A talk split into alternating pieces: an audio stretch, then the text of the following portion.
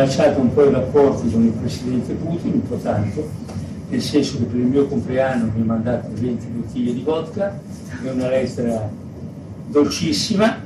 Io gli ho risposto con delle bottiglie di Lambrusco e una lettera altrettanto dolce. Io ero stato dichiarato da lui il primo dei suoi cinque veri amici. Paolo Guzzanti, che Berlusconi lo conosce abbastanza bene, più di dieci anni fa ha scritto Berlusconi parla di Putin come di una fidanzata. Riavvolgiamo il nastro.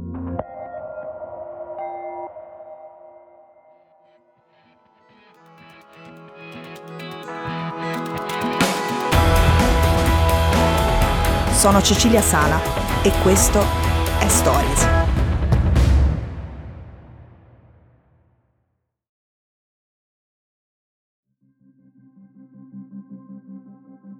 Quest'anno la nostra dipendenza dal gas russo ci è arrivata sui denti e sta facendo piuttosto male.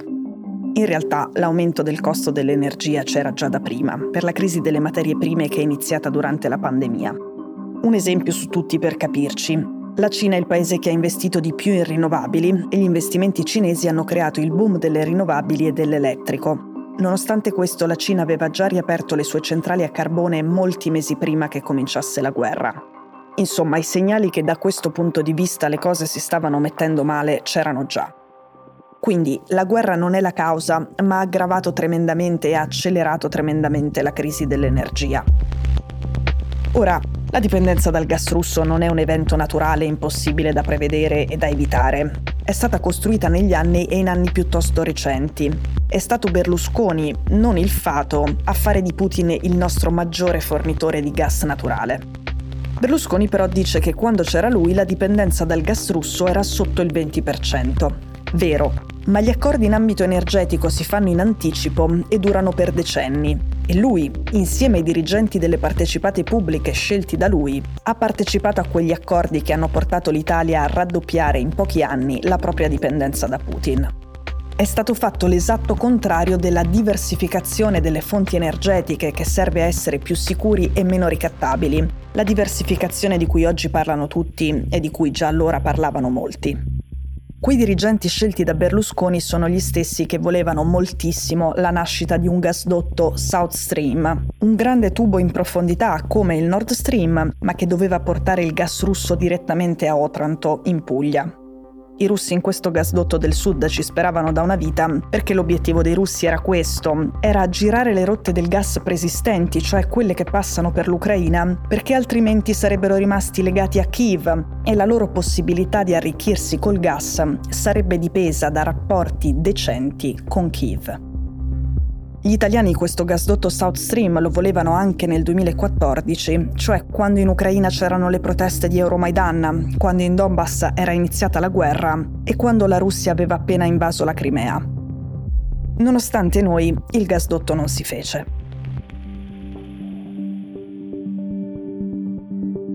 C'è una foto simbolo che segna l'origine dell'amicizia tra Berlusconi e Putin. È una foto di vent'anni fa a Pratica di Mare. Era un vertice dell'Alleanza Atlantica, ma Berlusconi aveva invitato anche Putin. Nella foto l'allora premier italiano prende le mani di Putin alla sua destra e di Bush alla sua sinistra e li invita a stringerle. Quella volta effettivamente c'era stato un accordo importante, l'accordo che aveva allargato il Consiglio della Nato anche alla Russia. Nel 2003 altra foto iconica. Berlusconi e Putin passano in rassegna il picchetto d'onore dei marin russi sull'incrociatore Mosca. Quella nave Mosca, quella che nei primi giorni della guerra aveva intimato ai soldati ucraini sull'isola del Serpente di arrendersi, quella affondata dagli ucraini ad aprile scorso. Questo è Putin sul palco seduto a un convegno in cui si trova accanto a Romano Prodi. Putin dice che Berlusconi in Italia è perseguitato perché non è gay, perché gli piacciono le donne e se invece fosse omosessuale avrebbe vita facile e nessuno avrebbe nulla da ridire. Chi si occupa di questa amicizia particolare la fa partire dal G8 di Genova nel 2001 il posto dove si sarebbero conosciuti. Da lì in poi incontri continui, vacanze, Putin in Sardegna, Berlusconi in Dacia, foto insieme con il colbacco, foto insieme con il cane Dudu. A un certo punto Putin racconta che durante la vacanza in Sardegna Berlusconi organizza uno spettacolo pirotecnico in cui fuochi d'artificio avevano rischiato di colpire gli ospiti. Alan Friedman nella biografia di Berlusconi scrive Secondo due ospiti della serata, quando un razzo partì nella direzione sbagliata, Bocelli, Putin e gli altri invitati dovettero allontanarsi di corsa dalla terrazza. I pantaloni bianchi di Putin divennero un po' meno bianchi per la cenere e il vestito della fidanzata di Bocelli rischiò di disintegrarsi.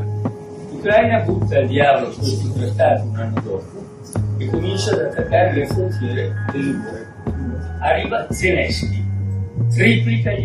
Questo è Berlusconi oggi su Zelensky nel secondo audio esclusivo dell'agenzia La Presse. Berlusconi adesso si giustifica dicendo che queste cose non le pensa, che la sua posizione è assolutamente chiara e che queste sono solo storielle. Nel 2014 Berlusconi aveva detto sulla questione dell'Ucraina sono in disaccordo con la politica dell'Unione Europea e degli Stati Uniti e sono in disaccordo con il comportamento della Nato. Il popolo della Crimea parla russo e ha votato con un referendum per riunirsi alla madre Russia.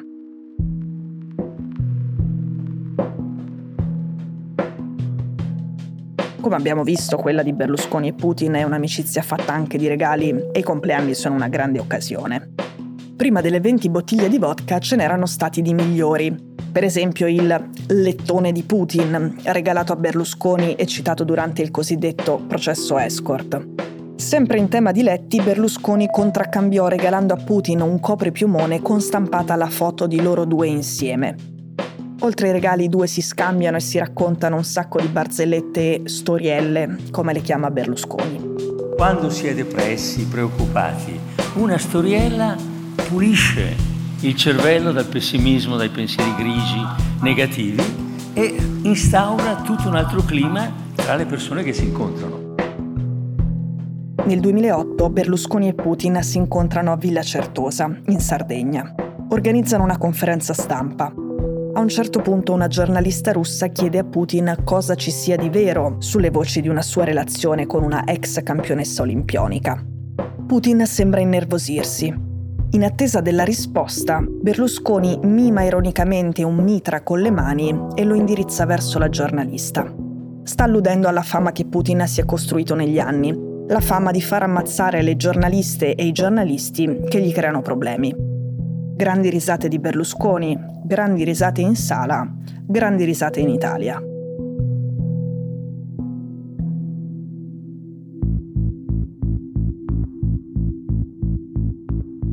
Nel 2010 Wikileaks di Julian Assange rilascia molti documenti che nel corso degli anni sono stati prodotti dalle varie ambasciate statunitensi nel mondo. Si tratta di documenti interni che sarebbero dovuti rimanere segreti.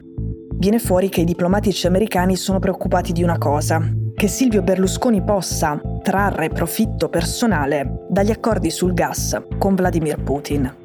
Secondo i cablogrammi dell'allora ambasciatore degli Stati Uniti a Roma, Berlusconi avrebbe preso il controllo, da solo, dei rapporti dell'Italia con Mosca, questo con l'obiettivo prioritario di compiacere il leader russo, ma anche di guadagnare qualcosa per sé. L'ambasciatore americano aggiunge anche L'ambasciatore georgiano a Roma ci ha detto che il governo della Georgia ritiene che Putin abbia promesso a Berlusconi una percentuale sui profitti di eventuali oleodotti sviluppati da Gazprom insieme ad Eni. In un articolo del 2010 il Guardian dà conto di un'altra conseguenza dei rapporti tra Putin e Berlusconi. Nel 2006 Alexander Litvinenko si trova a Londra lui è una ex spia russa che ha definito lo Stato di Putin uno Stato mafioso e ha disertato. Litvinenko viene ammazzato a Londra con un veleno radioattivo. Nel 2010 Walter Litvinenko, il padre di Alexander, chiede asilo politico all'Italia. Non lo ottiene e si lamenta del fatto che sarebbe stato Berlusconi a bloccare la sua richiesta.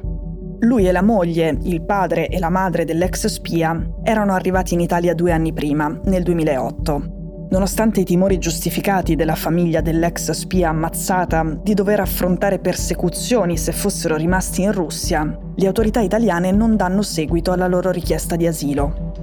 A quel punto i Litvinienko denunciano la polizia italiana e danno un'intervista al Guardian. Dicono: Siamo caduti vittime di un gioco politico La dipendenza di Berlusconi da Putin e dal suo gas russo significa che noi non otteniamo asilo.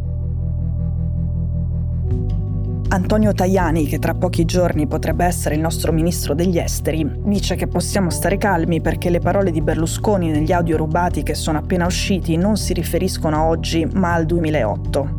È clamorosamente evidente che si riferiscono a oggi. Berlusconi anche qui dice che sono solo storielle. Non lo sono.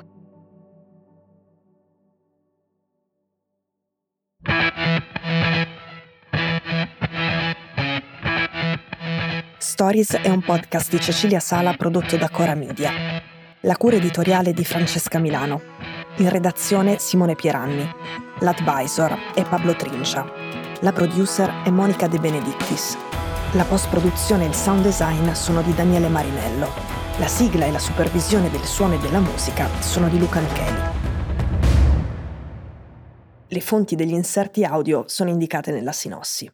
Questo episodio è stato prodotto e sviluppato insieme a Spotify Studios.